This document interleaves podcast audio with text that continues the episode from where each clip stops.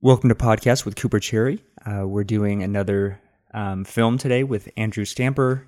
Uh, I think we're just going to continue doing a series of these uh, every once in a while, whenever we can squeeze them in. So uh, today we're going to be tackling American Psycho. But uh, first of all, Andrew, I forgot to even welcome you to the show. Hey, what's going on, man? Uh, not much. Um, I had the opportunity to watch this movie like three times. nice, nice. once with like once just straight, you know, just the movie, and then a couple of times with director commentary Okay. on, and then there was commentary from one of the uh, co-writers of the screenplay. So I've got a lot of shit on this. Mm-hmm. All right, this I'm, movie, I'm looking man. forward. to it. Yeah, we're gonna have to come up with like with a name for this new series because it's no Right. longer really a best film series. Not that I mean, it kind of is, I mean, think. I mean, it, I think we could still go with that, maybe. yeah, it's like movie appreciation with Cooper Cherry. because I'm still gonna like most of the. I mean, Yeah, I, I- I doubt think- we're gonna be tackling any films that that we just don't we, like. we just that are just batshit Yeah. terrible that we hate. Yeah, so um, the English Patient. right. What were we talking about the other day? Shakespeare in Love, perhaps. yeah, yeah, Shakespeare in Love. overrated. But um, I guess we can sort of start out with a synopsis of the film Mm-hmm. for those who haven't seen, and that's tough to do. I think. in Yeah, I'm really case, interested really. to see what your synopsis on this one is going to be. Uh, I'm gonna totally botch this synopsis here. I think because uh, I, it's hard to even. I think I think the best way to tackle it is really just the blanket synopsis without trying to find like the deeper meaning. Oh, yeah, you know, is just to kind of like, all right, you know, we've got this investment banker uh, story. Yeah. So we Patrick Bateman is our, I guess, protagonist here. Protagonist in a very like loose Yes, sense, right? Uh, what's the reverse of a euphemism? Uh, or, or no, I guess that is a euphemism, right? To call him a protagonist. Mm-hmm. Mm-hmm. But so we meet Patrick Bateman, uh, sort of a Wall Street executive of some kind, and we sort of meet him going about his morning routine and his work life, his his play life, and then his psychotic life, his murderous life. He kills homeless people. He kills coworkers. He kills Women. random random women, hookers, dogs. Um, plenty more in the book that this is actually based Wants to on. feed a cat to a Yeah, wants to- ATM, I mean, who hasn't? right? Um, you know, I considered it last night after a few drinks, but uh, luckily no cats were available. So, yeah, that's a good thing. Um, so yeah, we kind of trace his life and exploits, and that's that's probably, I mean, nothing. He's not not caught. This is not a traditional, I think, serial killer style film. This is more of, I don't know, like a almost like a morality play or like a satire. Yeah, I mean, it's kind of just a like a snapshot on like the Wall Street like excess of the 80s is really kind of like what this film's kind of really focusing on. Certainly. And but I mean what you just said is really the you know the nuts and bolts of the of the plot, right? You've got this this Wall Street executive that's going through his detached life and things get a little interesting with um, when somebody that he kills or may may or may not have killed goes missing and this detective comes and asks questions about hey you know what you know when was the last you saw or heard you know from this person and and then you just watch patrick bateman's uh, life kind of spiral patrick bateman played by christian bale and um I mean, one of many of his outstanding performances. I mean, uh, just fantastic. But yeah, you just watch his journey as his life kind of unravels. But it's really, really important to to kind of note what's going on with the society, uh, kind of around him, at least in the in the in the Wall Street sense, and because that, that's really, really imperative to the the story uh, that that that we're that we're watching. Yeah, definitely. I think that ethos of sort of the Wolf of Wall Street um, kind of fits here to some degree. Al- Although maybe to maybe to its a logical conclusion Yeah, of that. whole lot less ludes in this one, but with a lot more killing. Get the ludes, the fucking ludes. I'm not fucking leaving. I could use a lude right now. I'm not gonna lie. But what else? Uh, I feel like oh yeah, Wall Street actually like the Gordon Gekko greed is good. Like that's sort of the yep. milieu that we're we're in with, uh, and that is being satirized.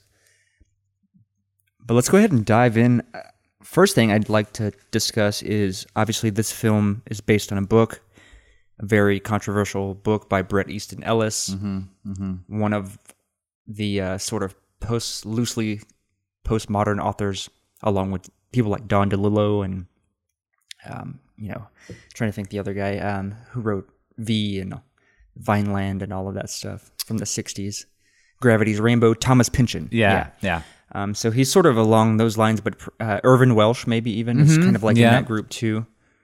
Um, But yeah, definitely a very controversial book when it came out. A lot of uh, backlash for being very misogynistic, and a book that I have actually read, and I maybe should put "read" in, in quotes because the book has insane amounts of detail about the what people are wearing. pages on pages of detail. So uh, eventually, I grew frustrated with reading all of that. I'm not a I'm not one who likes a lot of that style of writing where there's excessive detail. Period. Mm-hmm. I like the really short, snappy dialogue, like the the Palahniuk style dialogue. Right.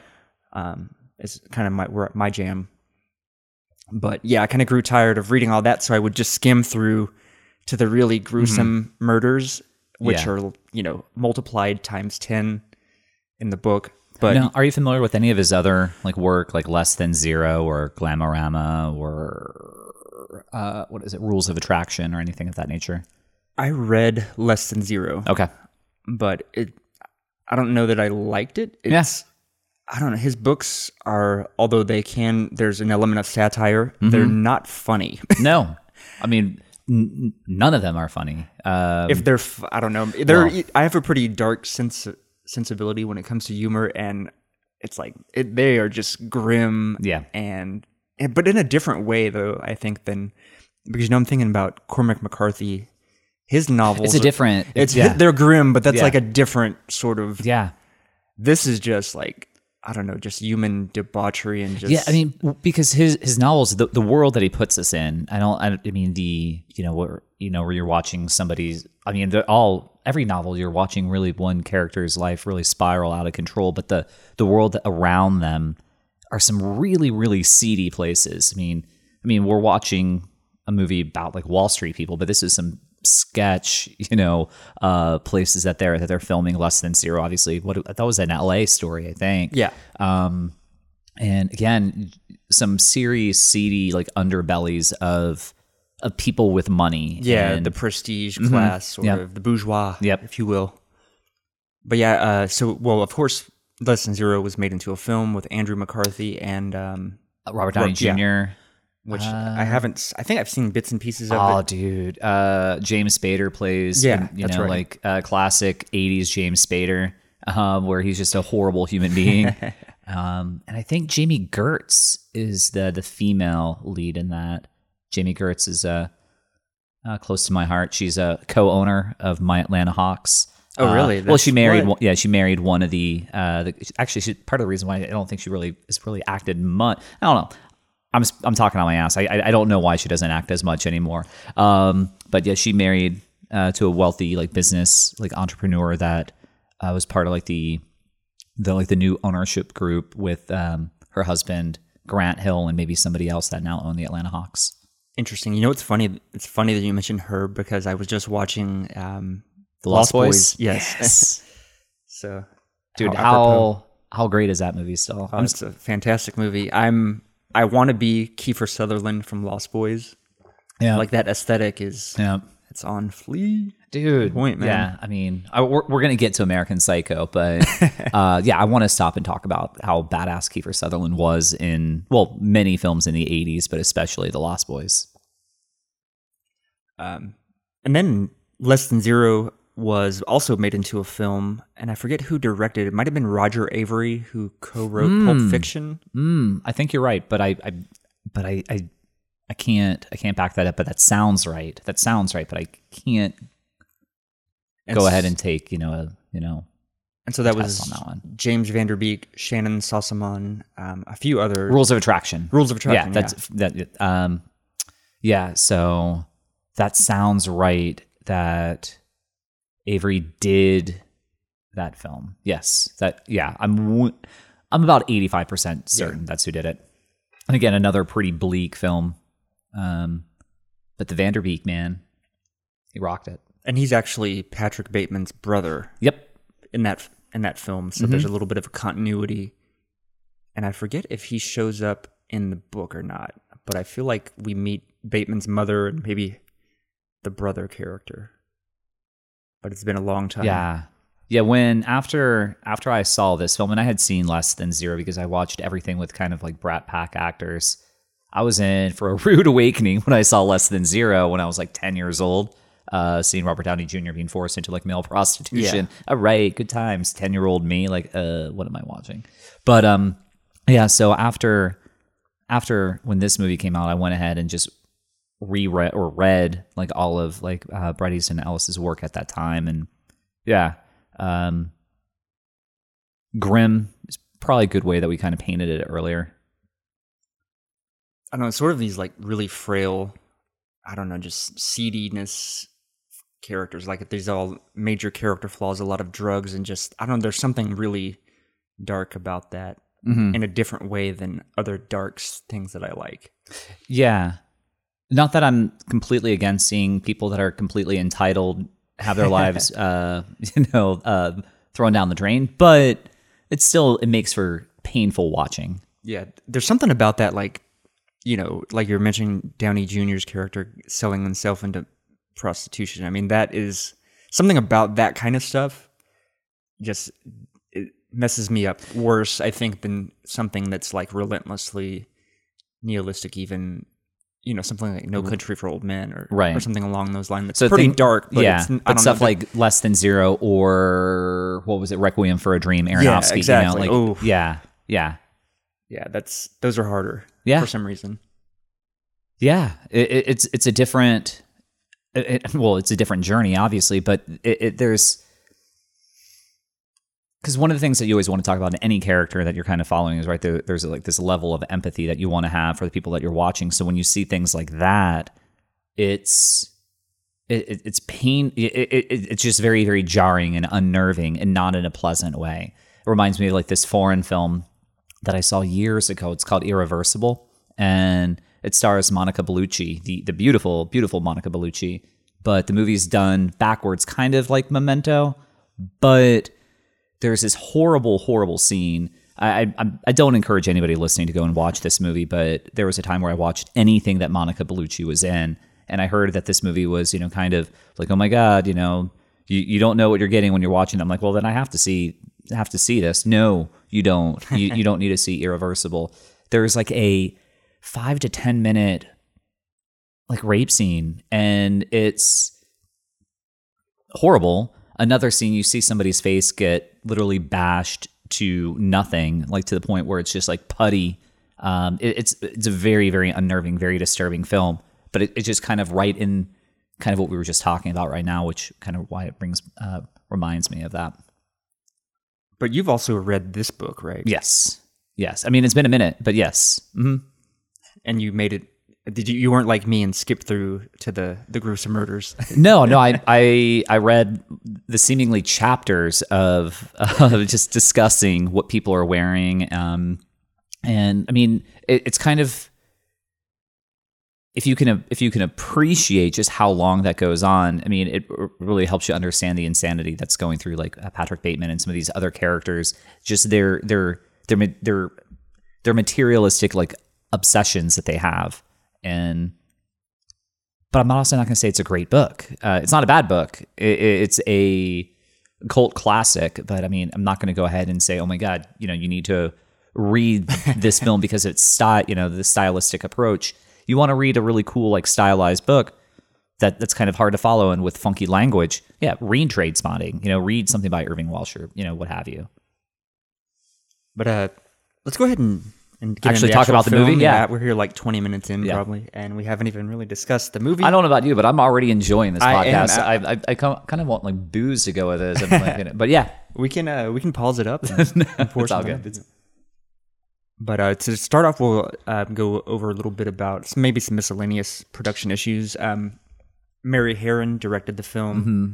She had previously directed episodes of Oz, I believe the pilot, if I'm not mistaken. Did she do Oz? I didn't know that. I only knew her from the uh, the film I Shot Andy Warhol. Also, she she did, definitely did the pilot of the HBO series Six Feet Under as well. Did not know that either. And then the notorious Bettie Page was another one that I remembered. Uh, the budget was seven million. Um, and just a little bit about my own experience with this film. You know, this came out when I was like eighteen or nineteen, and at the time, of course, I had sort of this fascination with, oh yeah, I kind of wanted to see the film just primarily due to the sort of exploitative element of it, right? In the sense of like, this is just, you know what I mean? This is maybe like a dark interest in serial killers at the time, or like mm, some like the dark kind of appeal of it right. alone. Like that was enough Yeah. cachet for me Right to now be I'm- sort of scouting the exits uh, as he's going on, talking about his obsession to serial killing. Um, but then I watched it and I was almost like I didn't get it. I didn't quite get it at Mm, first, so I mm-hmm. was a little bit honestly disgusted by it Mm-hmm. at first. Like I felt a little bit morally like uh, this is this is kind of fucked up. I, I don't know. Yeah. I don't know how I feel about this. Mm-hmm. This wasn't maybe the enjoyable experience that I kind of had hoped for. But as I've grown to watch it, you know, as I, I guess I've matured, it's become more of a comedy to me than Mm-hmm. anything, and I just find it really funny. Apart from the, the sheer like insane amount of gore and blood in this movie, it is a really funny film. Yeah. I mean, there's some. I mean, well, I'm sure we'll get into like quoting the movie later on, but there's some. It has a great replay factor. I mean, you can watch this movie just for some of the the great dialogue that's used in this movie, and some really key scenes, which I'll probably we'll probably get into as well, like the business card scene. But uh, in terms of in terms of acting, let's we can start out with uh, Christian Bale as the lead. Yeah. Patrick Bateman Mm-hmm.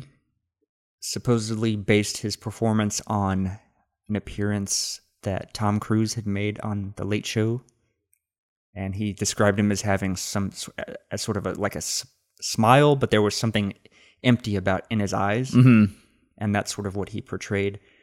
But looking back and now having listened to Bret Easton Ellis actually talk, the vocal cadence and everything very much reminds me of like the real Bret Bret Ellis. That's kind of who Bateman sounds like coming from Bale, which I think is really funny Yeah. ultimately. And I guess I, I forgot to mention this, but as far as the book goes, like how fucked up is Bret Easton Ellis? Like that Yeah. guy, you Yeah. like I, I mean i definitely understand that you can separate an author from their work but like he's this is there's clearly like he's so far past the threshold that there's definitely some issues there Right. uh let's see there was some uh i really enjoyed the the intro scene or the credit scene with sort of the um all the food and we're getting the shots of the food and the waiters are all very elegantly spouting off these Yep. these uh dishes and what have you like the roast duck with mango chutney and and what have you Mm-hmm.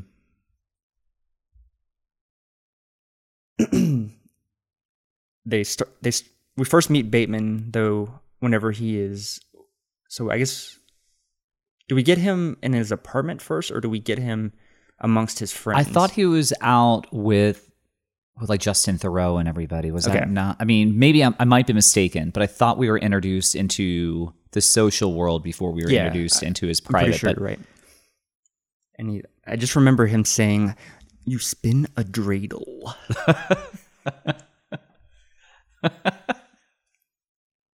um there's a the scene with Reese Witherspoon in the limousine or car. Also, just great. He's like, what's he saying? I'm trying to listen to the new Robert Palmer tape, but my supposed fiance Evelyn keeps buzzing in my ear.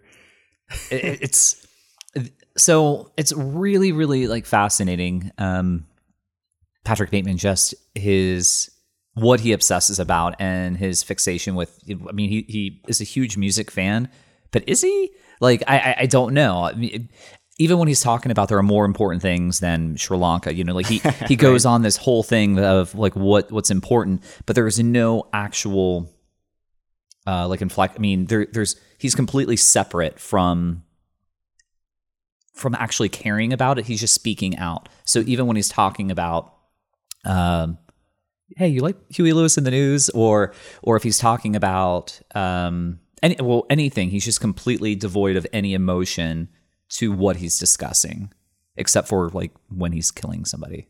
Yeah, there's it's all sort of a his it's all a performance essentially, a perform- performativity to it, to his whole character, his whole life.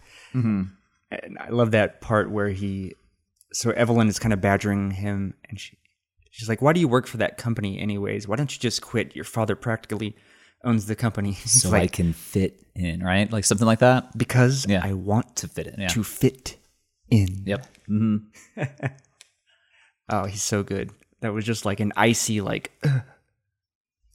um, moving on to, we'll get back to some more scenes with Bateman, of course, but uh, I want to talk about my boy Justin Theroux as Bryce, Timothy Mm-hmm. Bryce. I'm a huge Theroux fan. Yeah. the guy is amazing. Yeah, he's awesome. brilliant actor. Really great in this. He's kind of tragically underused a little bit because it's funny that I forget who mentioned this, but Bryce is like the only interesting, like he's the most interesting person. I, I find him a Oh, in little the bit film, more, yeah, or- to me, okay. to me, he's a little bit more interesting than even Bateman himself. Mm-hmm. Like you can kind of feel like there's something. I don't know. There's what's what's that guy up to at night? You know what I mean? Yeah. And uh, to borrow, I don't know if you ever watch like It's Always Sunny, but to borrow something from like Mac and Dennis, like who has more muscle mass? Would you say? Would you say like, um, would you say Christian Bale in this or Justin Theroux in? Um, I can't believe I forgot the name. Uh, the Leftovers. I mean, they're both shredded. I think Theroux's a little bit leaner Mm-hmm. Than Bale. He's got a little bit skinnier for sure Right. than Bale, at least in this film. Mm-hmm. But that slicked back hair too is fucking Yep. great. It's perfect. He's such a great kind of like asshole as well. Mm-hmm. And then we have uh, I'm a big fan of Matt Ross as Lewis Carruthers. Remind me, which one was he? The one that turns out to be gay? Is that yes. okay? Yeah, that's Carruthers. Um, he's been in a lot of different movies. Yes, kinda I just I didn't know his name. parts. Yeah.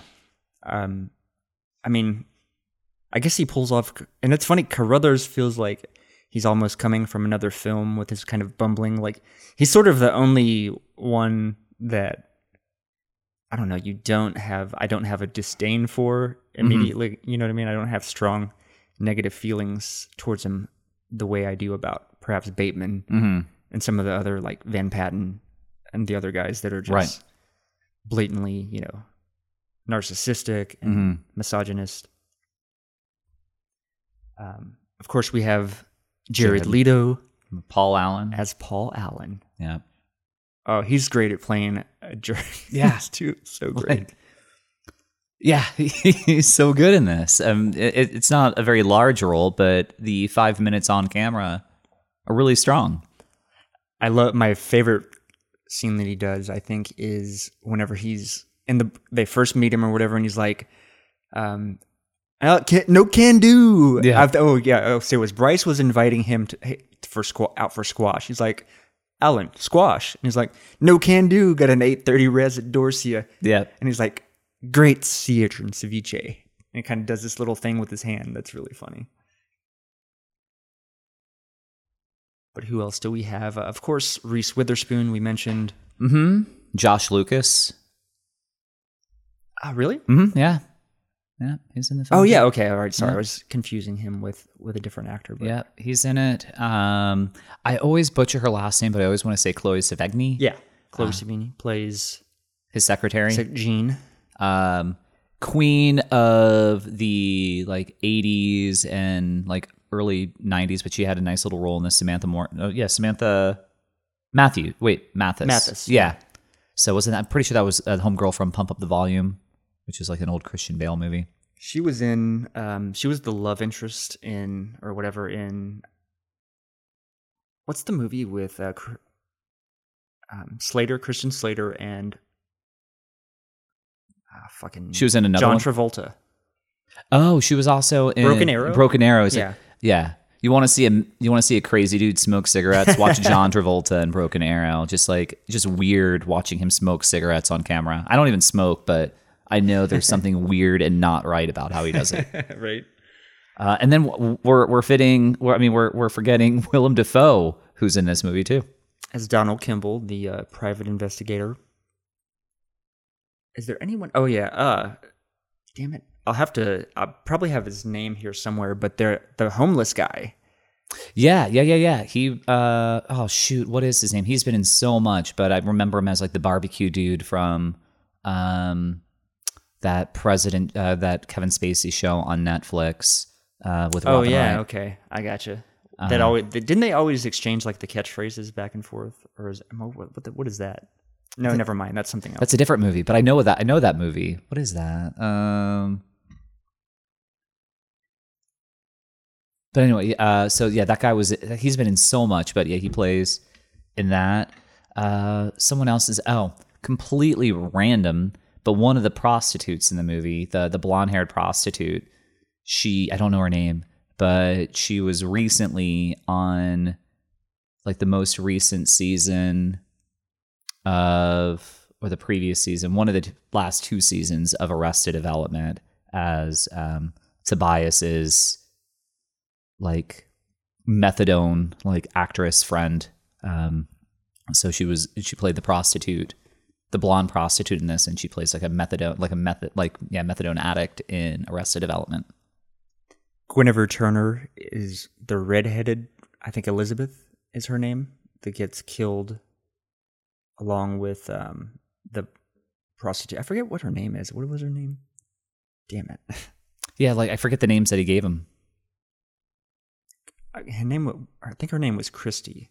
Yeah, Christy. I think. But I don't know if she ever gave her actual name or if he just Mhm. called her Christy. Anyhow, I think that's all sort of the principal name sort of actors that I can remember off the top of my head. and I think you just indirectly touched on something that's like a, the bigger picture also in this movie are names are really irrelevant in this film or or your names are or they're very significant depending on how you want to look at it because of the fact that so mistaken identity or people being called something entirely different or given names that aren't theirs. So obviously Christian Bale's calling these prostitutes names that aren't theirs uh, Paul Allen calls Christian Bale's character not uh, Bateman but Halberstram. Um, yeah, so I mean, there. This is just kind of like a recurring theme throughout the film.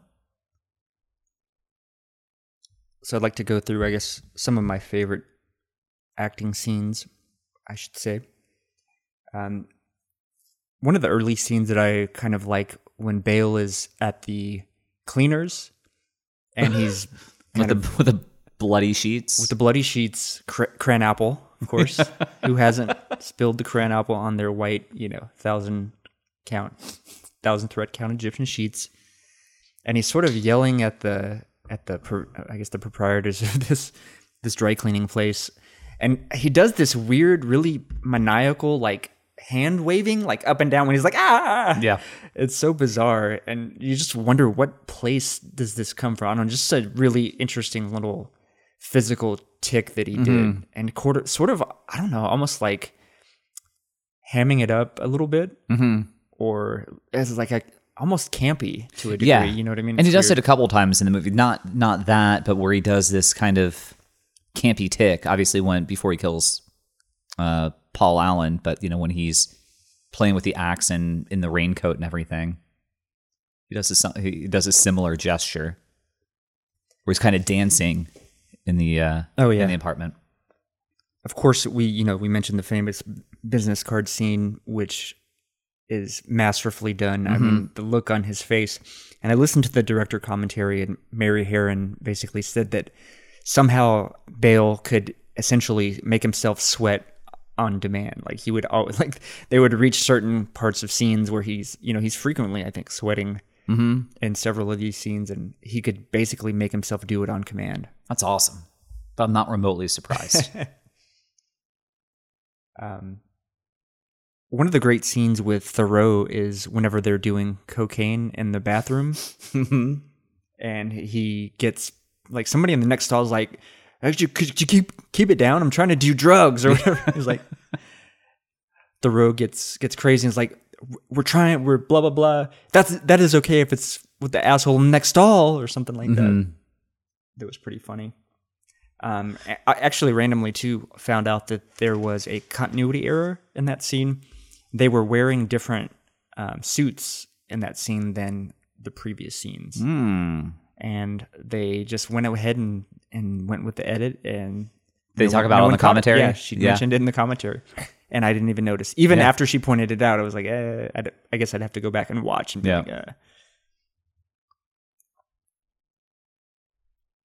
the really you mentioned this line earlier though coming from paul allen when when he's or maybe this is when they're having dinner i think is the scene where he's like i could tell you halberstram but i'd have to kill you and then uh the deadpan crazy shit that bale's spouting at him like do you know i like to dissect girls did you know i'm utterly insane and, then he just l- like like the waiter says something like, "Do "You want to know?" And it's like, "Not if you want to keep your uh, your not if you spleen." keep your spleen. And then Al- Allen's like, all this is kind of going over his head, and he's complimenting um, Bateman on his tan and says that he's got a tanning bed at home, which I think is hilarious. He asks about Cecilia, Mhm. which is uh, Haverstram's. Uh, I guess yeah, Haverstram's. Haversham. Yeah. And then Bateman says she's having dinner with Evelyn Williams, which is his actual Yeah. actual girlfriend. Who uh, let's see, and then Allen kind of calls Bateman a dork. Mm-hmm. What a dork! Thought that was so funny. What a hilarious scene. And then the real, the another great moment with those two is, of course, the Paul Allen murder, hmm where um, to hip to be square, So What a- good! It's such a great scene. I love that scene so much.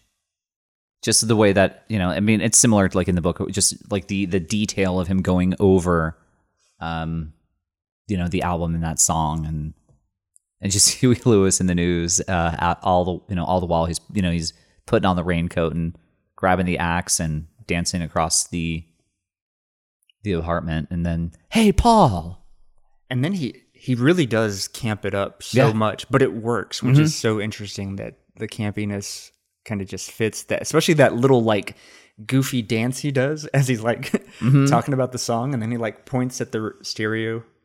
That's so crazy. Um, another little funny moment that I love about that scene is when so Allen notices that Bateman has put down a bunch of uh, copies of the I think the New York Times style section. He's like, do you, "Do you have a dog? Maybe a little chow." the way he says it is so great. Uh, the call to the lawyer later on in the film that Bale does are you talking about like his breakdown yeah, at the, at the end? Yeah, breaking down. He's like, I killed Paul Allen with an axe in the face. His body is probably dissolving in a bathtub somewhere in Hell's Kitchen. He's like, I even um, I ate some of their brains and I tried to cook a little. Tonight I just had to kill a lot of people. the way his voice, I I had to kill a lot of people. Like, where the fuck did he even come up with? Mm-hmm. That's like it's an, such an interesting way to play it. You know what I mean? Because most people, and I think Mary Harron actually mentioned this too in the director's commentary about how, like, he couldn't ham it up enough. Like, he always wanted to make it seem really dorky and and le- and not threatening or not like cool. Like most Yeah. of the time, you feel like serial killers want to be very cool and like Mm-hmm. badass, right? Or sort of, if not sort of the Hannibal Lecter, the very like calm and Mm-hmm. intellectual type, or just the like crazy badass type. You know what I mean? There's not really an example that of like this where it's sort of this really, I don't know, goofy, dorky, weird behavior. Mm-hmm. But maybe that's the brilliance of it is the contrast, and I think that definitely the soundtrack achieves a lot of that too Mm-hmm. and Mary Harron rem- definitely commented on that about how the the I guess happier or the brighter sounding the songs, the more that it actually worked against set against the violence. Mm-hmm. It was a great soundtrack, though. Like for you know making jokes on whether it's uh, Huey Lewis and the News or Whitney Houston or what was the other one? Um, Oh, uh, In the air tonight, Phil. Yeah, Collins. Phil Collins. That's right. Um, there's some really good. It has a pretty solid soundtrack. I think there's some good New Order and some other like really good bands from that era. I think I even had it on CD once upon a time. I really like that album. I still there's some quotes from that kind of confession too that are really funny. He's like, I mean, I guess I'm a pretty sick guy, but I might show up at Harry's bar, so keep your eyes open. so good. What about you? What are um, what are some of the acting moments that stood out? So obviously, we already covered the the Paul Allen murder. We've covered the business card scene. I love that. Some of the some of the things I like are just understanding his character, which like my favorite line in the movie, and I'm, I'm not going to get the entire thing because it's it's kind of like you know it's part of within one of his many monologues, but there is an idea, Patrick Bateman, some kind of um, An abstraction. yeah, but there is no real me. but there is no real me and i lo- i mean that's really i mean again i, I kind of spoke about how everybody's names are kind of like tossed around and that that's that's just it i mean you know he's called something entirely different by uh, jared leto he's called you know his, his own attorney thinks he has a different name that's the best part. Yeah. Um, and and then you know he's giving other people different names, and everybody has a different identity. So this whole this whole notion that there is no real him set within this world is great, especially when everybody's own identity is so important when you juxtapose it with your own business card because it's your name, but they all say vice president, every single one of them. So they're all the same person. So it, it just it, it's a bit of dialogue that I think just really really kind of sums up the the bigger picture of this film. We'll definitely get into that later, and I think I- Sorry. I, probably I, I- well. I don't want to spoil too much just yet. It's it's here in this film. I felt a lot. It was harder to like separate. Okay, what there were so many scenes that it was like the acting and the writing were both like in sync. So I kind of like I think I deferred to writing Right. for some of the scenes. That's why my acting scenes are so kind of sparse. Um, I also did enjoy the the running through the building with the the chainsaw and like the the sneakers. That was classic. Um, the when he doesn't kill his Jean, secretary, yeah. yeah. when he doesn't kill her, I love that. Um, because seemingly that she's the only person in the film that really actually cares for him and he treats her like shit you know but she she has this element of that that she does care for him which is why like the final reveal actually does mean something because you know her, with her looking at uh the journal the confession doesn't mean something you know i mean uh, he might not be telling her but there there is a form of, of confession and she sees you know how tortured he is and so I, I i think that's just a really really beautiful like moment when we pair it with everything that's happening around him I think it's interesting in that scene where Jean uncovers his little notebook with all the macabre drawings. Is some of them were some of the murders that occurred in the book, mm-hmm. particularly the most gruesome murder in the book. I definitely saw an illustration of that, and I don't even want to get. I don't know if I want even want to mention yeah i'm that trying murder. to i'm trying to remember it like i said it's been you know a shoot decade and a half since i've but i'll i'll, go just come and- out with it, man. We'll just do it. The most gruesome murder in the book is he starves a rat mm, in a cage for I don't remember how long, what the duration was, and then while this, I believe it was a prostitute, is, is still alive, he takes a vacuum cleaner tube and shoves it inside of her, and then release puts the rat in the tube,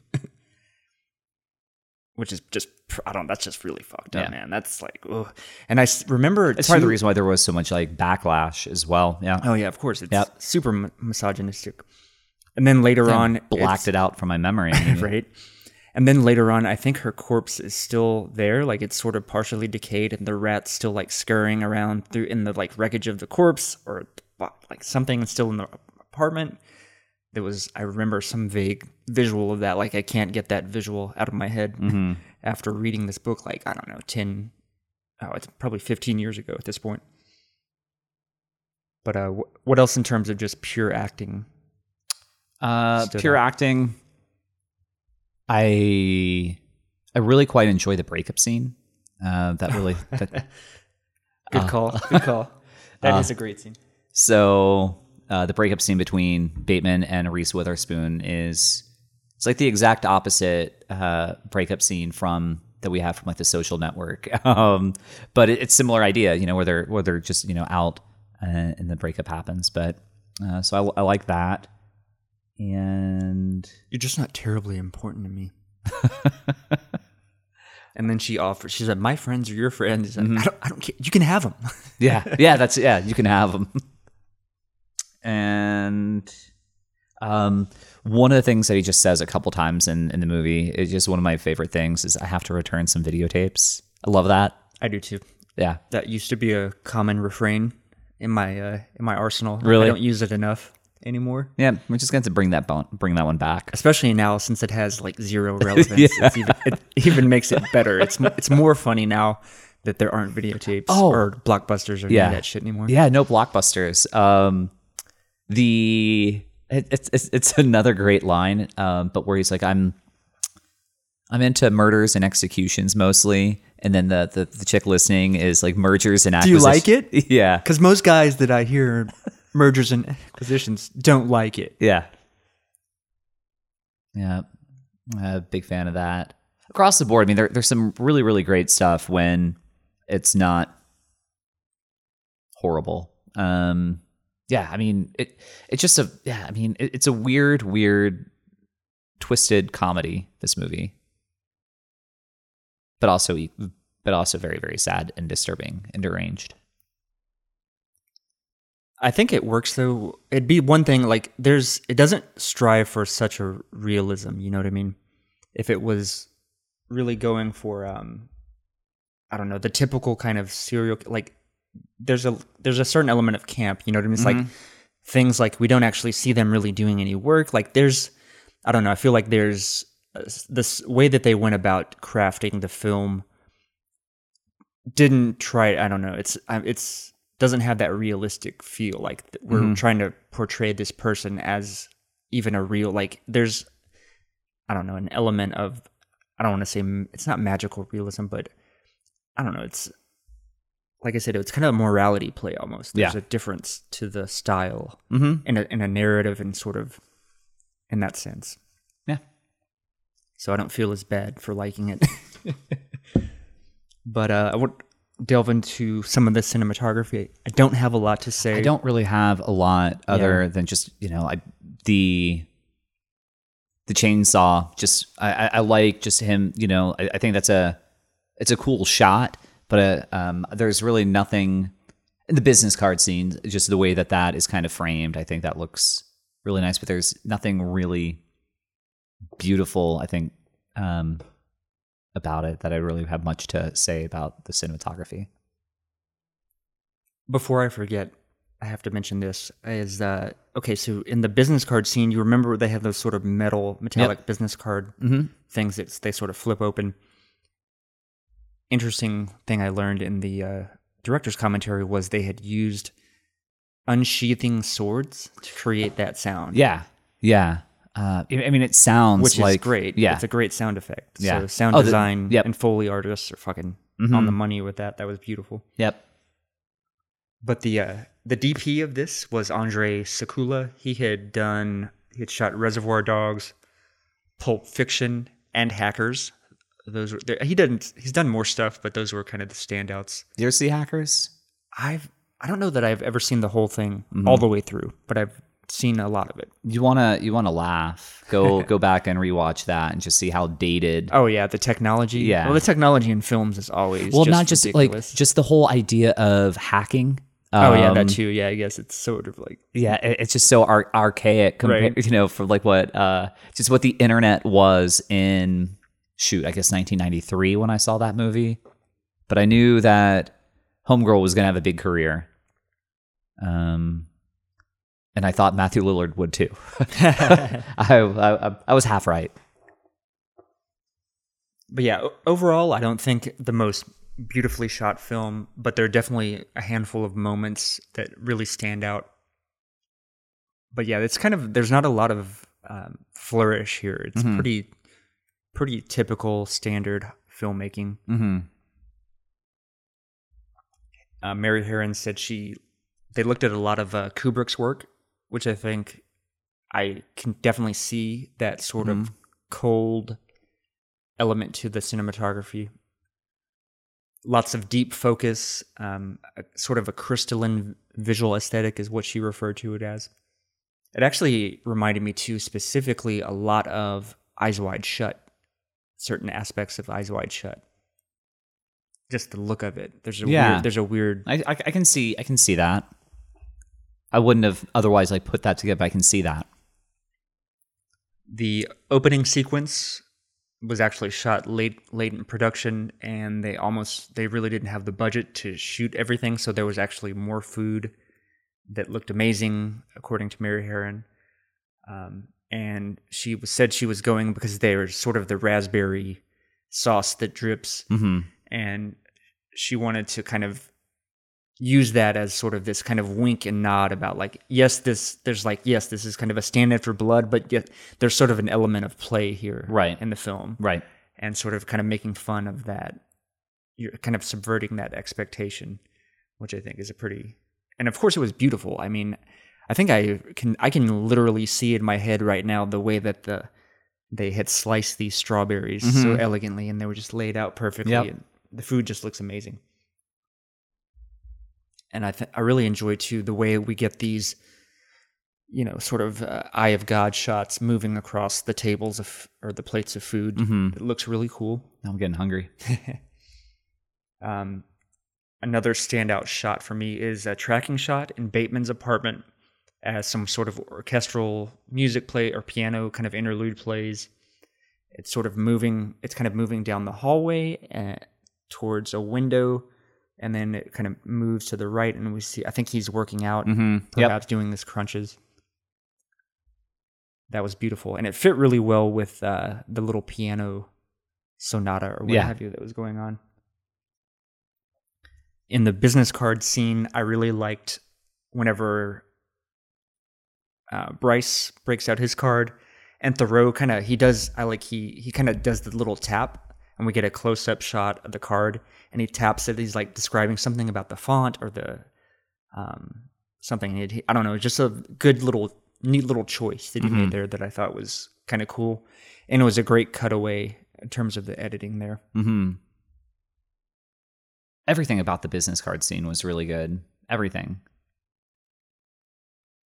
the the scene in Paul Allen's where there's dead bodies and so many of the rooms, Christie's trying to escape.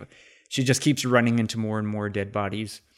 She tries banging on doors, nobody hears her and all that, and then he, he he's of course running through the hallway, and we get a great uh like we get a lot of handheld, which they kind of stayed away from in in a lot of the production, but I think it really worked for that for that particular scene and especially that sort of again that eye of God shot, Yep. looking down the staircase, and then at the bottom, Christie. I don't know. There's something really beautiful about that shot. Yeah. Sadly, In, in a very, very morbid way. Yeah, Right. absolutely. oh, but then too, I I guess I, I have to reference to his his scream, his sort of primal scream at the end with the blood on his face, Yeah. like ah, Mm-hmm. uh, he looked incredible. Um, another scene that I, or just something that I liked was uh, when he's going on his killing spree and he goes into the building that is in his building and he's once again wrongly identified by somebody else.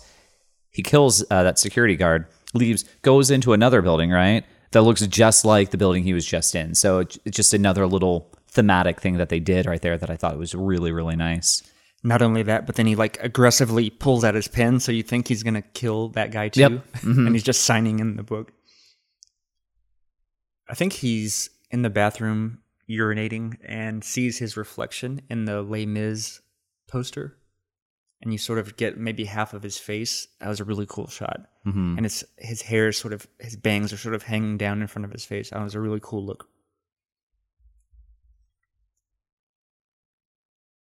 The uh the silent shots of New York, Bateman's apartment, and then him showering with the piano music again, I thought were really, really beautiful. Because he had that black tile in his bathroom that just looked cool. It a re- really nice contrast there. While you're looking, I'm gonna I'm just gonna double check something because I wanted to mention something completely irrelevant uh, for this movie, but just keep going. I'm just gonna be looking something up. Oh, I, I had notes in here that uh, Reg Cathey is the the homeless, the guy that played the homeless act, or he was actor. What's his the name? Homeless, Reg Cathey, Yep. hmm who he actually passed away, I think, within the last two or three months, which sucks. He was great in uh, in The Wire as uh, Carcetti's campaign manager. He was so funny. He had such a great like his voice. Oh, just so deep. It's He's like, got "Ah, such ah," yeah, and his such, laugh. "Ah, ah, ah." And then in that scene, whenever Bateman kills him and he leaves, we're so we're sort of we have this perspective where the camera is set at the back of the alley, looking out towards the street, and I don't know something about the lighting and the symmetry of that shot looks amazing. It's a really dark, darkly lit scene, but there's some like moonlight glinting off of the pavement. And I, I don't know, like I said, I guess the symmetry of the way that we've got kind of buildings on either side, and then it sort of tees off into the street, and he sort of runs off into the shadows after killing the the dog as well. So that was another one that sta- stood out for me. Um, one of the the shot of Bateman after he has killed Paul Allen and he sits down and the blood has only accumulated on pretty much one side of his face. Uh, Mary Harron said that this was actually not planned. This was just kind of a happy accident of production that the blood just happened to fall that way on just half of his face, which was which was perfect. hmm there's an amazing shot of Bateman's fruit plate. The camera sort of pans from this beautifully laid out food mm-hmm. to him doing. This is when he's doing the crunches. Yeah, this is the crunches. in front of the TV while Texas Chain Chainsaw Massacre is playing in the background.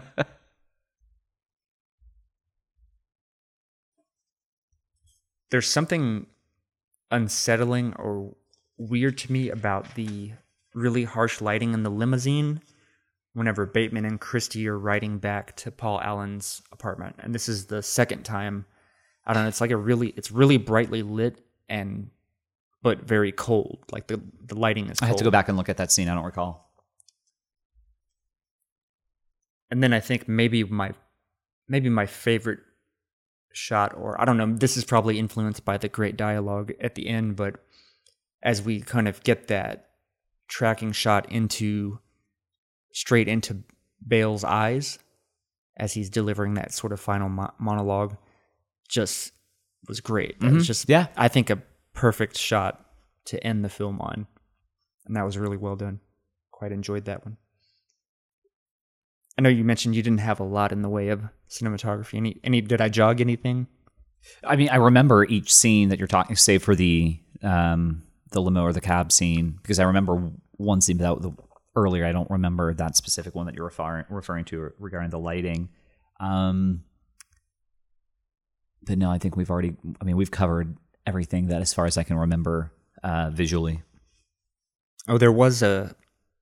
You did mention the cab, and there's a scene with Bateman and Evelyn where we can see Evelyn clearly. So we, the sh- perspective of the camera is from the front of the of the cab, and we're looking back into the back seat. Bateman is obscured by this sort of frosted glass, and so we can see his sort of blurry silhouette, while we can see Evelyn clearly, which I think kind of sort of fits into certain elements of the film in terms of um like the the mistaken identity all the time that we see. And sort of him as this unidentifiable just sort of you know there is no there's an idea of him there's an abstraction. Yeah, and that is i think embodied by that shot he's very like he that's that's the idea that abstraction is this blurry you know silhouette essentially hmm Um, I don't know if it's really necessarily like an iconic scene, but one thing, you know, it's just like his morning routine where he's pulling like the mask off, like Oh, off his face. That was kind of, kind of creepy. That was brilliant. And they said they lucked out too. They weren't sure how it was going to work in terms of if it was gonna, all going to pull off in one and stay together rather than, you know, sort of flake off, which you might imagine would be, um, could happen very easily. One note that Mary Harron had given about that was she was ecstatic that it came out as well as it did and worked. But she mentioned that him pulling off that pulling off that mask just to reveal another mask beneath it Yeah, which I was that's nice. going to mention Yeah. a little bit in the Yeah. themes too, but that I think is a super brilliant. I think that's and I mean, well just said. really visually captures the themes of the of the film really well. Mm-hmm. All right, want to tackle some themes, or what do you got We're next? gonna talk a little bit about writing first, Writing, cool. and I think some of this is going to overlap with With the book, some of what, well, just some of the things we've already talked about. Gotcha. I think, because like I said, it was hard to disaggregate the, uh, you know, what's writing, what's acting, what's I don't know. It's sometimes it's both. It's like the way the line is written and the way the line is delivered. So Right. I kind of think I I push some of the quote heavy stuff into um into the writing more so mm-hmm. than acting because it's just hard. It's hard to figure out what's what. But um, Mary Harron herself co-wrote the f- film with Guinevere Turner, based we already mentioned, based on the Bret Easton Ellis novel. Um, again, he's one of the the principal postmodern authors, along with DeLillo, J.G. Ballard, as well as another guy that I forgot to mention earlier. Um, the business card scene, I mean, brilliantly written Mm-hmm. a great show don't tell moment i think to some degree Mm-hmm. in certain regards because bateman's kind of quietly well i guess he's I mean, having you're, that you're inner still good. Yeah, I mean, there's the inner monologue, but there. I mean, it's still. I mean, if you were to go ahead and just pick out like one scene, maybe that's actually that's acting probably because think Mm. about on paper that scene like at the table read you know what i mean like how is that going but it's really I- I Bale mean- that's I'd be really interested to see that on the page as far as oh yeah kind of the direction mhm, just to see what that what that looked like. True. But Good point. I mean, it's my without a doubt, it's that that's my favorite scene in the whole film. Um, and I just yeah, everything about it is great. It's funny that you mentioned that's your favorite scene because I say uh, my notes say that business card scene might be the climax of the film, and it almost made me climax. um, this is random too, but um, the scene with the bartender at early on in the film, wherever it's kind of we first see Bateman his mask sort of slip, and he yells at her. He's like, "I'd Oh, fucking kill yeah. you" or something. Yep, yep, yep. That's right. was actually Mary Harron's sister. Was that? Yeah. Interesting. we already talked about him kind of delivering those liberal sort of talking points in a very robotic way. Oh, the Sri Lanka. Yeah, I love that. I love it.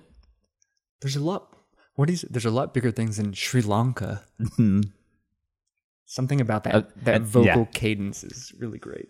and just the way that he he says what's more important and you know and kind of like not it's not even matter of fact like this is what because there he, he just says it it's like this is part of his routine like Right. this is his canned response if somebody says something these are the things that matter but i don't know if he believes in any of those things or care i mean that again it just goes back to that abstraction of that there's somebody there like you can you can shake his hand but there's there is no him, you know, and it, it's the same thing I with his film. simply am Yeah. not there. Yeah, That's exactly the quote. The next thing I was going to Really? say was, "I have all the characteristics of a human being: flesh, blood, skin, hair, but not a single identifiable emotion except greed and disgust. Something horrible is happening inside of me, and I don't know why." mm-hmm. yeah. One of the more humorous scenes: Bateman dragging Paul Allen's corpse in the in the overnight bag and running into Carruthers, who's Yep. asking him. You know, at the, the first time you watch this, you think, "Is is he going to notice that he's dragging this body?" And he's like, "Where did you get that overnight bag?" yeah, it's so He's like- good. Jean Paul Gaultier. um, she, uh, Mary Harron said that in the book it was Comme des Garçons, but they could not get the approval to to include that in the film. Bateman listening to Lady in Red with his eyes closed, and then Jean comes in mentioning Dafoe as Kimball is there to see him, and he's just sort of moving his head. Mm-hmm. That was great, hilarious scene too. The scene where Carruthers shows up with the business card, and there's this time there's a more subdued sort of reaction, but then Bateman is just like completely enraged by that. The red type, Yep. the red font on Carruthers' card just drives him insane. Mm-hmm. the look in Bateman's eyes as Carruthers like turns around, he's like thinking that he's coming onto him Yeah. is so so hilarious.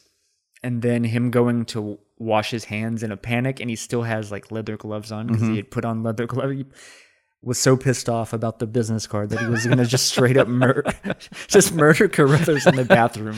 like Jesus. And then he tells him, of course, I've got to go return some videotapes brilliant. Just so well done. He's in such a panic too. Great great acting scene too. Um it was really f- another m- ironic moment that was funny was kimball where he pulls out the huey lewis and the new cd and he's got this weird smile on his face and the weird th- the thing about him is you never quite know like is what is he thinking is is this benign like nothing ever happens because of it, but you're always like wondering. There's something like unsettling about. Maybe that's just Dafoe period, but I thought that was hilarious when he pull, especially the look on his face as he pulls out Huey Lewis and the News. Yep. Yeah, Willem Dafoe I mean, like, what a fucked up actor that guy is. I mean, but just so yeah, just so awesome. Um, but his smile, like even if it even if it's earnest, there's something very very like terrifying about him. The um, the scene with the model, the blonde model, and then she's like saying there's something sweet about Patrick, and then the next scene cuts to him in his office twirling like a lock of her a blonde hair Yep.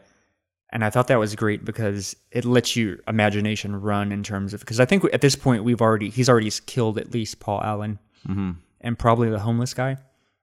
So you have this expectation of what's going to happen, but it's almost worse that you don't know, you don't visually see what happens to her. You just see this like trophy that he has, and then he just like sort of nimbly like puts it in his pocket Yep. because Jean shows up. And he's doing the uh, he's doing the crossword puzzle with meat and bone for all the answers. There's also uh, one of the most br- brilliant shots in the film is in that scene too, because we see the reflection of the crossword in Patrick's sunglasses. Looks awesome. It's a, it's great. Mm-hmm. Such a great shot.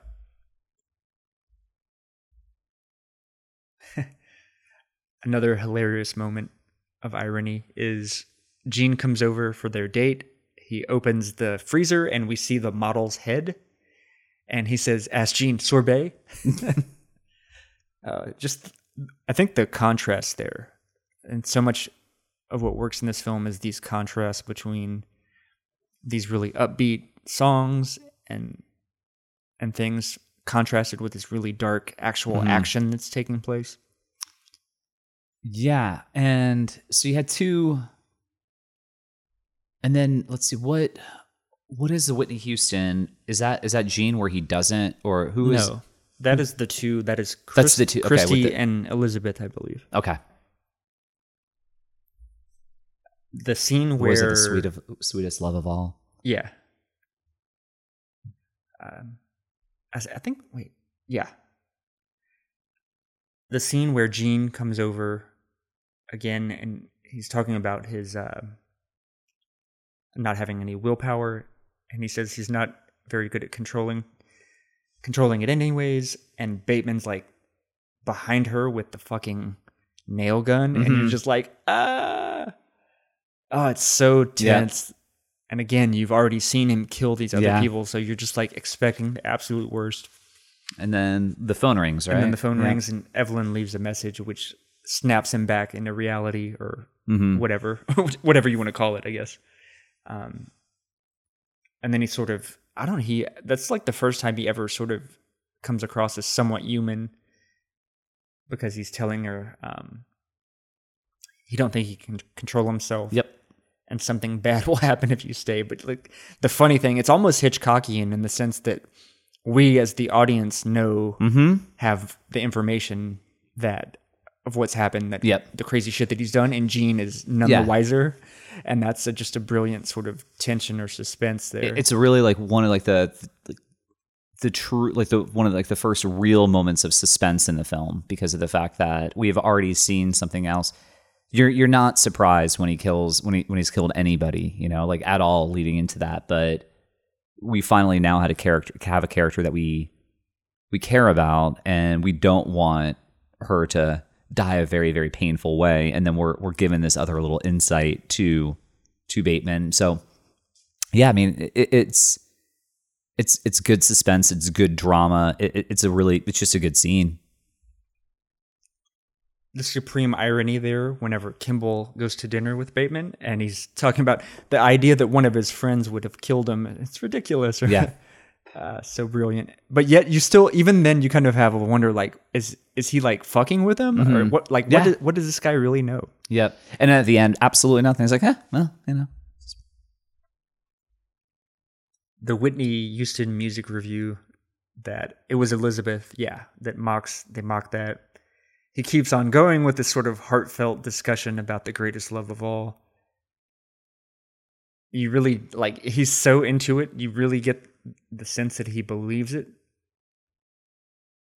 But he takes this message and kind of twists it into this thing where it's like he says something that if you can't empathize with others you can always empathize with yourself. Like that's the message that he takes from the mm-hmm.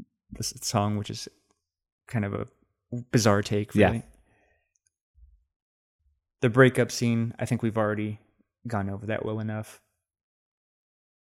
Oh another moment of hilarity is whenever he asks the um the other two prostitutes like do you want to know what i do and they're like nope No, nope no. we have zero interest Yep. They don't care. that was funny any other sort of writing based scenes or anything you want to go Just the, I mean, just the final scene, essentially. Just, you know, when uh, the confession to his attorney, like in person, and the attorney just thinks it's hysterical, and, and just how that's being juxtaposed with uh, and edited with um, Chloë Sevigny uh, looking at the, at like the, at that journal and everything. I have a couple of just miscellaneous facts that I wanted to share before Sure. we delve into some of the theme thematic stuff. I thought it was really funny that Bateman is telling Kimball that Paul Allen was part of that whole Yale thing, which what whole Yale thing? which means he was probably a closet homosexual that did a ton of cocaine. that whole Yale thing. I always thought this was this always made me laugh because or I kind of dislike Yale just uh, Fucking. Kavanaugh? Uh, well, even before him because I, I'm pretty sure W went to Yale if I'm not mistaken. Okay. But yeah, also Kavanaugh, of course. hmm So yeah, I'm, I'm totally against Yale out of the Ivy League. I don't I don't fuck with Yale. hmm Who's your Ivy League school? Who'd you got? Ooh man, I don't know. That's Columbia, Columbia probably. Nice. Wow. I wish. Um, I already mentioned the continuity error in the bathroom scene in the club where they're doing the coke. Oh, uh, Mary Harron said that. Okay, so there's a scene wherever he first goes or he picks up Christie, the prostitute, was shot in the meatpacking district, and she said it was they really wanted to capture kind of the '80s feel um, of the time hmm and that was like one of the only places at the time that the film was in production that you could still get that sort of 80s New York feel. Yeah. But I just want to mention that like meatpacking is like my favorite neighborhood in in Manhattan. Okay. sure. It's it's a really cool area. Like they still have the sort of cobblestone streets and Mhm. it's like Yep. right by the water and the High Line and there's of course a lot of high-end shopping over there. hmm It's a really cool area. But now on to my favorite part. Right. Themes, baby. Yeah. Oh yes. This movie This has a- movie is rich in yeah. them. Has them in spades. But I, I think the one of the obvious ones that I don't I'm not well versed in enough to really talk about, but I feel like it has to at least be mentioned, and that is I think the feminist critique of the film Mm-hmm. in the sense of obviously the the gross misogyny that is being displayed by Bateman and his and his compatriots, um, but also even Mary Harron in shooting Bale. Uh, Sort of, they sort of subvert the. I don't know if you're familiar with the idea of of the gaze uh, when it comes to film theory. Like oh oh well you have like the male gaze. Right. and- yeah. Mm-hmm. So I, I thought it was interesting that she kind of subverts that a little bit to some degree whenever we s- sort of see these shots of Christian Bale showering. And of course, he's like glistening and we see his ass and, Yep. and whatever, like he's objectified than the way that a, a woman normally Right. would be in film. So I thought that was, you know, something interesting to point out. Mm-hmm. I mean, he worked out really hard for this role. I mean, why not show off a bit? It's like when he's doing his crunches and everything. I mean, just shredded. But definitely, again, is, is sort of flipping that typical gaze. Yep. And you know, so uh, maybe that's something maybe um, to even kind of like discuss with like uh, the listeners as far as like what the what the whole idea of what the the male gaze was in like cinematic history, right? I mean, what I know of it essentially is, I mean, back in the day, the people that were going paying paying their dollars to go and see or paying their coins or whatever to go and see films were men and they wanted to go ahead and, and look at beautiful women on on camera. I mean, it's part of the reason why you see so many movies where it's kind of a, a rough looking dude with like the, with the beautiful, you know, beautiful like femme fatale or or just like beautiful female lead in these films. Cause I mean that those were the the, the audience. I mean, shoot, you look at many uh, Alfred Hitchcock film, right? I mean, he he always had that that classic beautiful blonde, and then she'd often be paired with like an oafish looking, you know, Jimmy Stewart or you know some other, you know, somebody else. But it wasn't just necessarily you know Alfred Hitchcock that did things like that. I mean, this is something that went on for for decades, um, sometimes decades before even Alfred Hitchcock were making films, and decades past, and it was just one of those things. And you also had like film code back in the day where there were things that you couldn't you couldn't show on camera, which is why the movie Psycho was so revolutionary in its day. But the whole concept of the male gaze is, you know, putting beautiful women on display for men to gaze at. And that's, they're sort of being, I don't know, I'm familiar with it coming from like the psychoanalytic school of Okay. of crit- criticism, and so Jacques Lacan, I think, was the first to come up with the idea of the gaze. I think that's his most famous contribution to film crit- criticism. Mm-hmm. But he's also a postmodern sort of pretty relevant thinker in that realm.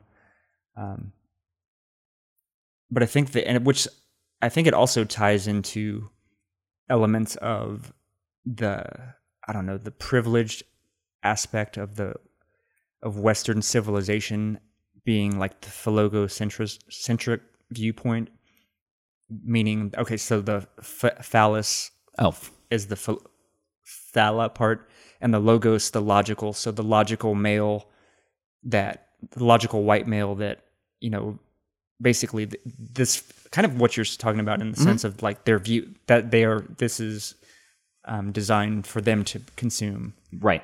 and the camera has the point of view of that phalogo that phalogo centric sort of point of view. But i don't know there's a bunch of psychoanalytical stuff that i don't quite understand there. But i think laura mulvey if i'm not mistaken is also a later feminist film critic that talks about the uh, male gaze. I'll try to post some articles Yeah. if i can find any in the show notes that'll dig into that. Like i said that's kind of my Mm-hmm. um, area I'm least qualified to speak on. Sure. But nevertheless, um, I did hear Bret Easton Ellis talk about the f- book at least being a send up of male behavior, which I thought was interesting. Um, sort of the toxic masculinity of the American male. And we definitely see this in a few of the scenes where Bateman and his friends are hanging out. And there's one scene where they're just discussing women and saying there are no good girls with good personalities, blah, blah, blah. There's that scene. Mm-hmm. But then there's another scene where they're at the club with the models and they're making they're mocking them kind of to their faces because they're saying like oh so and so went to see Gorbachev about glasnost downstairs and they're like what Yeah. Yep. um, also Bateman t- telling Jean that she needs to wear high heels Yeah, and, like, like- making fun of what she's wearing Yep. On more than one occasion. right and then of course the the murders themselves of primarily women Mm-hmm. or eh, yeah, it's I guess it's more it's three or four prostitutes. Let's see. I mean, on camera we get two prostitutes, It's right? Chris, Christie Elizabeth, the model. I think it's to be assumed too that that lady, the one random lady early on in the film, that's sort of And then they're he- walking down the street. I he think. shoots a lady. Okay, Um, I really thought he actually it was kind of a 50-50 split on what they showed on camera, Yeah. but it's assumed that he kills many more females.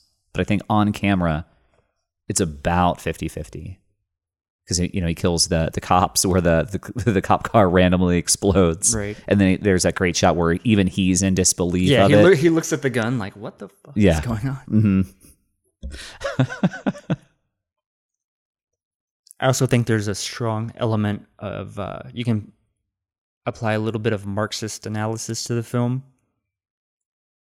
and I'll sort of exemplify that in primarily alienation, the sense of alienation, and then capitalism kind of destroying all these social bonds and abstracting us from the fruits of our labor. Mhm. So, like we, the division of labor is so so intense that you have these executives that don't really do anything or like and again just in the even i guess i should back up and so for marx the idea of alienation comes from this yes we're there's a division of labor so you're just contributing to a portion of the productive process but you're you never see like the fruits of it. Hmm and that's alienating because you want to like see you want to see like a, a tangible like it's very satisfying for you to see the actual fruits. Like if i made a chair and i gave it to you and you used it i could see that right?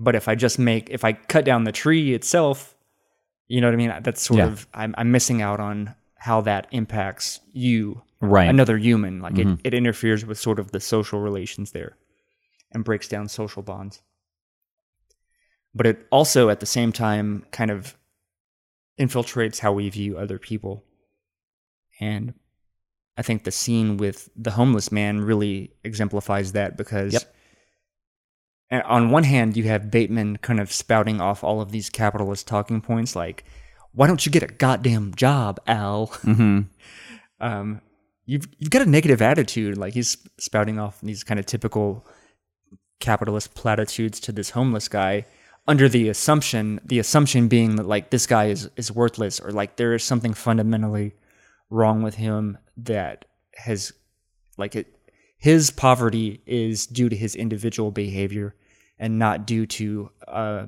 you know a more larger systemic issue right Mhm. because we have all of this wealth that's generated by people like Patrick Bateman. And it's a lot of it's bullshit, right? It's Right. like yeah. what is the and we can get into sort of the different theories of value. Like there's Marx talked about use value, exchange value, and then uh I guess labor labor value. And he kind of would value things by the amount of work that goes into something should determine that's the labor value. And that's what should determine what something costs. Mm-hmm.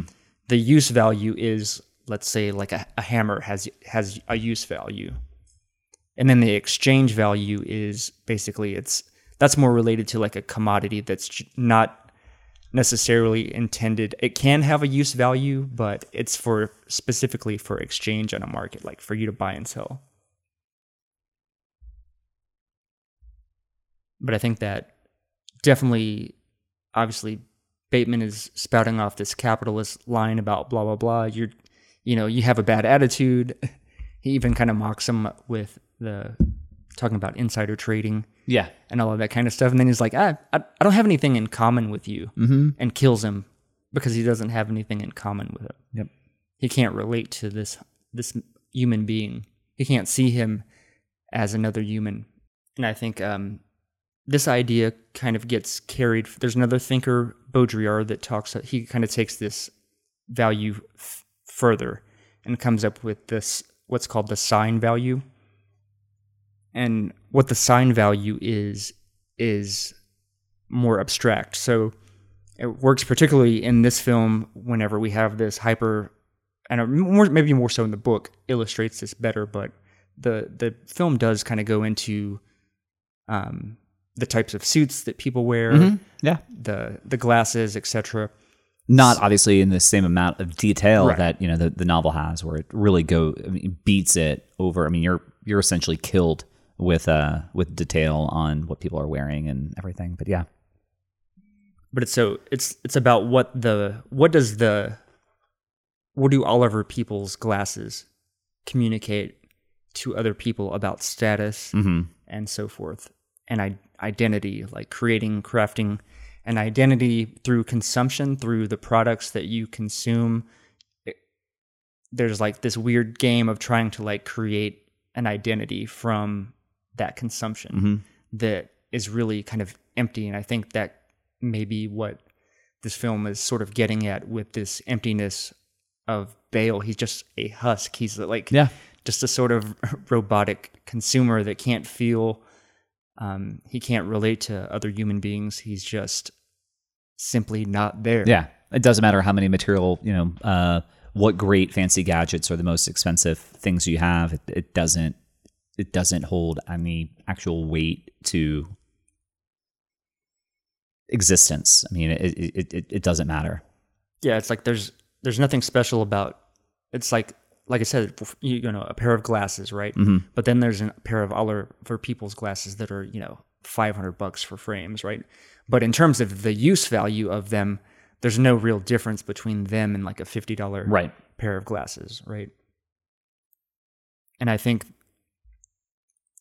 this actually even applies too to the conversation that bateman has with evelyn in the car where he's mentioning that his she mentions that his father owns the company and that he doesn't even really need to work.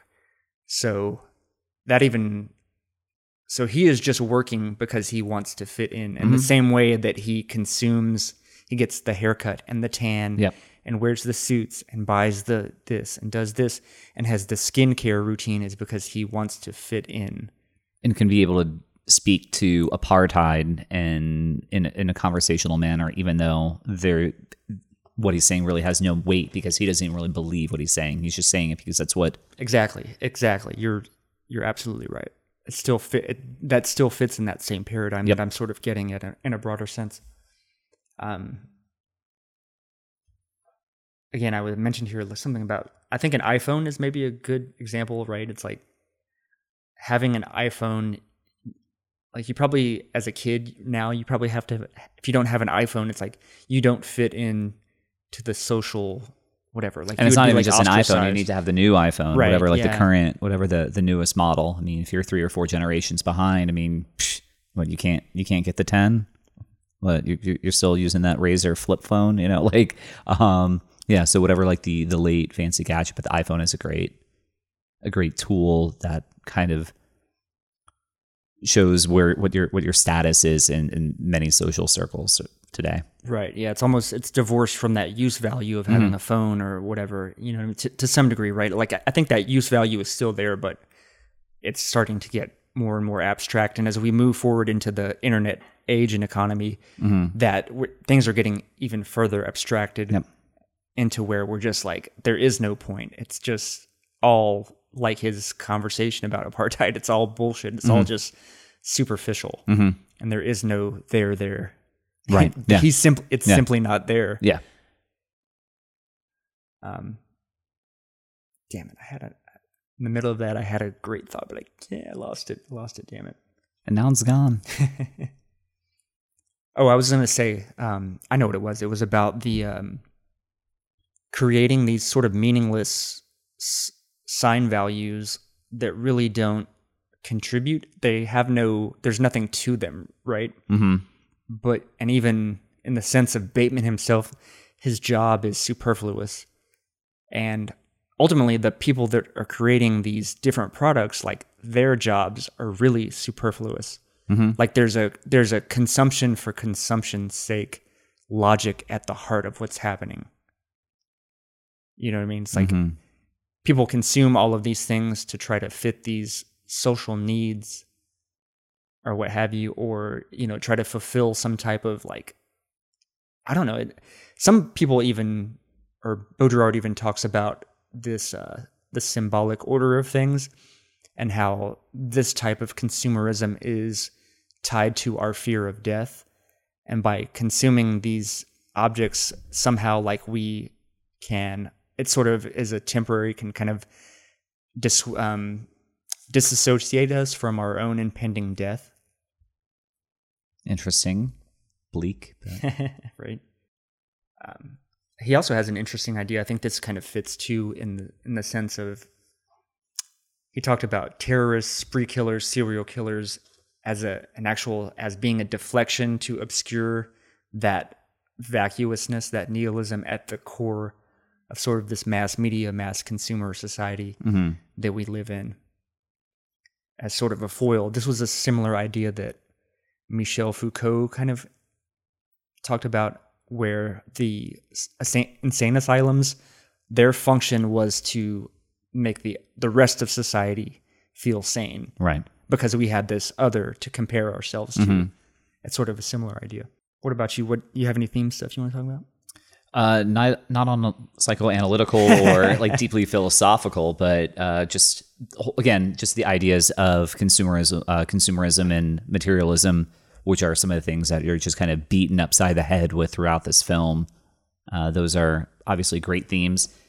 The the simple question of um, it's not really necessarily even the theme, but like the the the big picture question is is he in what level is he crazy you know is he is he crazy in the sense that he is killing these people or is he crazy in the sense that he believes he's killing these people and he isn't and what is your take you know as a viewer um, which are some of the things that that are and then in the end does it even matter because again the whole idea of your the self doesn't doesn't matter. Nobody, again, the whole idea of uh, uh, uh, being a person as an abstraction, which is one of like the greater themes in this movie.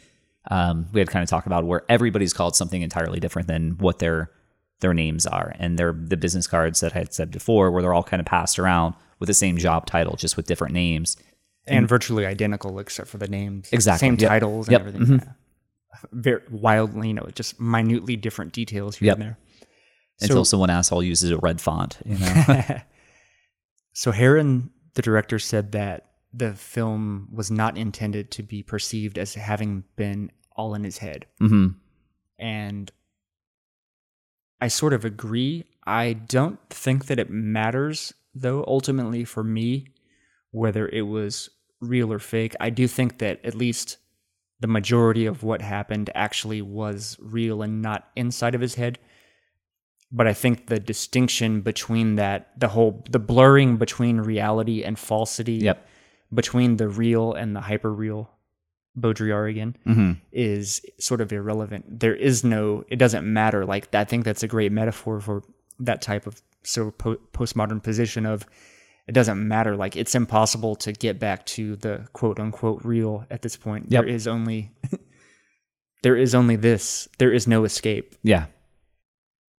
I came across something interesting too that this is a, going back to sort of the critique of the sort of Marxist analysis about consumption of consumer goods representing that symbolic exchange between between the system of objects and it extending itself to Bateman in himself. It's the endless deferral of what can't be achieved is what desire is and that relates to the logic of capitalism and its ability to produce new desires in the in the individual. hmm I really like that. I don't know if I made this up or not, but the the endless deferral of what can't be achieved is desire. And through and that's what I'm talking about consumption, Mhm. you know what I mean, trying to fill that, trying to create that or escape that death drive or what have you. I think that's there's always a desire that a new desire that can be created through capitalism and that you'll always be chasing it. Yeah. Um, there's a lot of Baudrillard's idea of the simulation and simulacra present here, and sort of we see Bateman watching the Texas Chainsaw Massacre, almost as in Mary Harron also mentioned this in the director's commentary, where he is he watching these films to learn like how to how to kill because later we see him with the chainsaw, you know what I mean? So it's obvious that the media is affecting impacting his Mm-hmm. ideas about even killing people. And so it's he's drawing there isn't and that goes to that idea of like what what's real. See, and I, I, I look at him watching that, like the Texas Chainsaw Massacre, again, just as a, a different form of, yeah, just consumption. He's con- he's consuming just information. I don't, I don't think he's necessarily looking at looking for for pointers or whatnot, but uh, he it's the same thing. Like if if you see if you see something awesome, it's like oh I want to own that. Like the iPhone, like I want that iPhone. Like oh he killed somebody with a chainsaw, I want to go ahead and do that. Okay. You know, like so that that's that's kind of like the the take uh, that that I look at is just like just again just uh some people watch commercials. He watches you know slasher film to to inspire him on something that he wants to do. I wanted to read that quote about um, the the long quote about the there is an idea of a Patrick Bateman, some kind of a abstraction, but there is no real me, only an entity, something illusory. And though I can hide my cold gaze, and you can shake my hand and feel flesh gripping yours, and maybe you can sense our lifestyles are probably comparable, I simply am not there.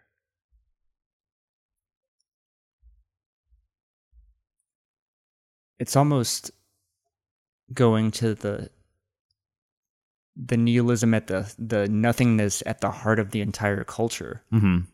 there you know what Yeah. i mean Yep. especially because he mentions lifestyle specifically it's like hmm you can tell that our lifestyles are probably comparable It's not a bad Bateman.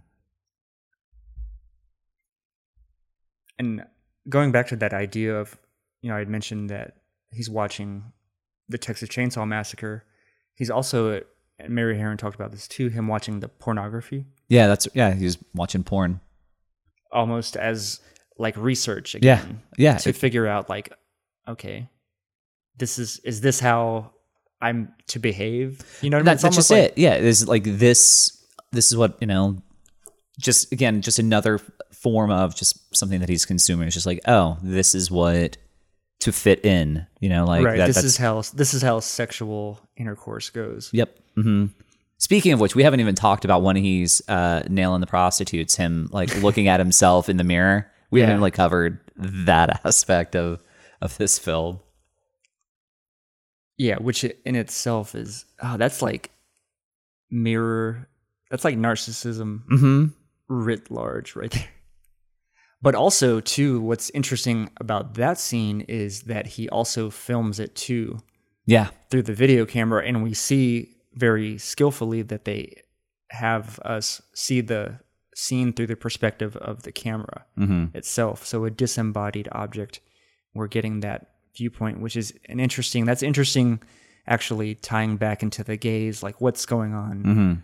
what's going on there like is that is that getting to the technology becoming like the gaze of technology is ne- what's next you know what i Mhm. mean or like there being some sort of like real simulation where we're just actors that are being you know what i mean almost like the viewers we're we're a fiction that is being viewed by some disembodied either Hmm. I don't know Mhm. alternative intelligence or Yeah. artificial intelligence or aliens or what have you. I don't know. I guess I'd like to wrap up on the uh, the denouement of the uh, of his final kind of monologue, Mm-hmm. and I'll just read the whole damn thing. Yeah. it's fucking great. It's great. It's great. There are no more barriers to cross.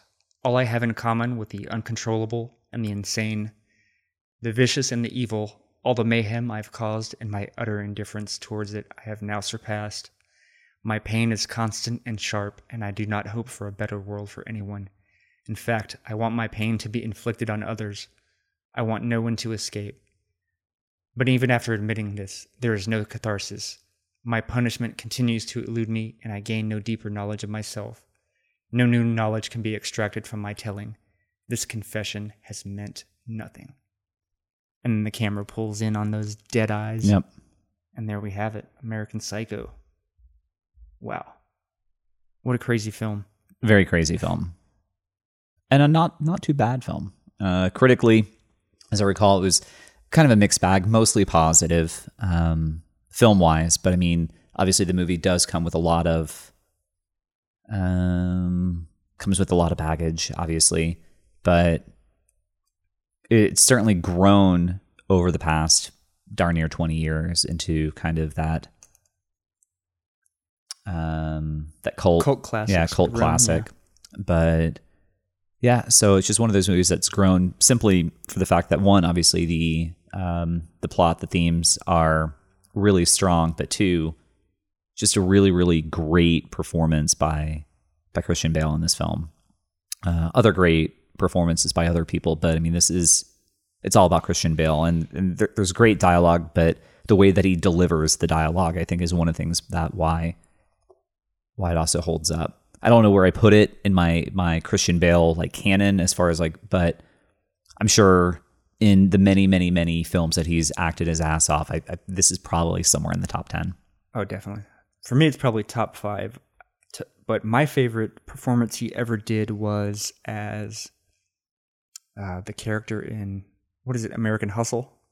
That oh, where he was to me, bald that and, was he, his and he's absolute finest. he was great. He was he- great in that. The little, just the little like ticks and, Mm-hmm. and things that he added to that character, I thought were just And and that's so brilliant. And that's what the the great thing is because you have that role, you have this role, you have his role in the machinist, you have his role in the what was it was it called the boxer?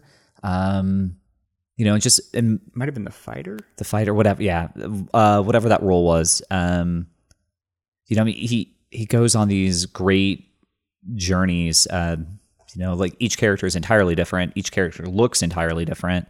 Uh, the just what he puts his own body through for each role is really, really incredible. And he's still able to do it, not just as the idea of like a method actor, like, oh, I have to look this certain way, but he changes his entire persona and he still acts his ass off. And each role is really, really authentic to the character that he's portraying.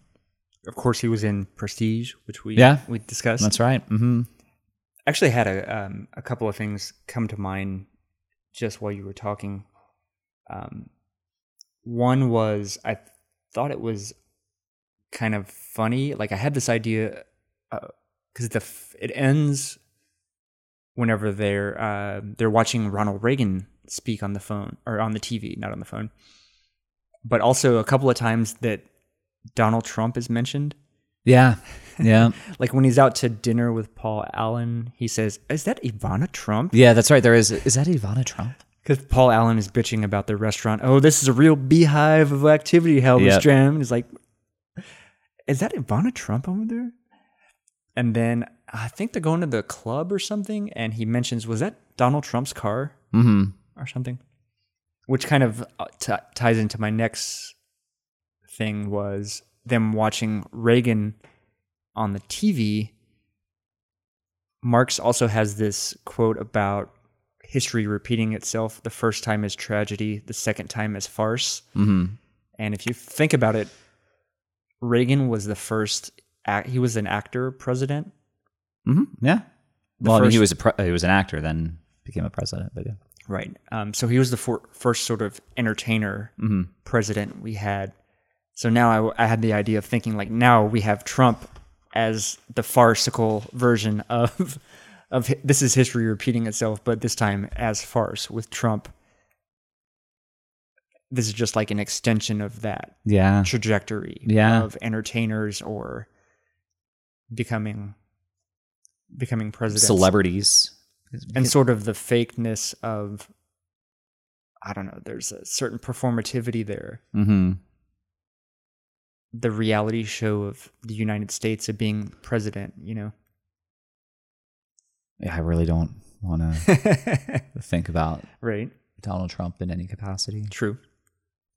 I normally wouldn't bring him up, but there's this. Oh, it's okay. there's it's just uh, he it- fits so well into yeah. that, like this whole image based, Oh, without a doubt. hyper, re- re- Yeah. sort of hyper real that I think this movie sort of touches on a lot. So. hmm It just just that painful reminder that indeed, indeed.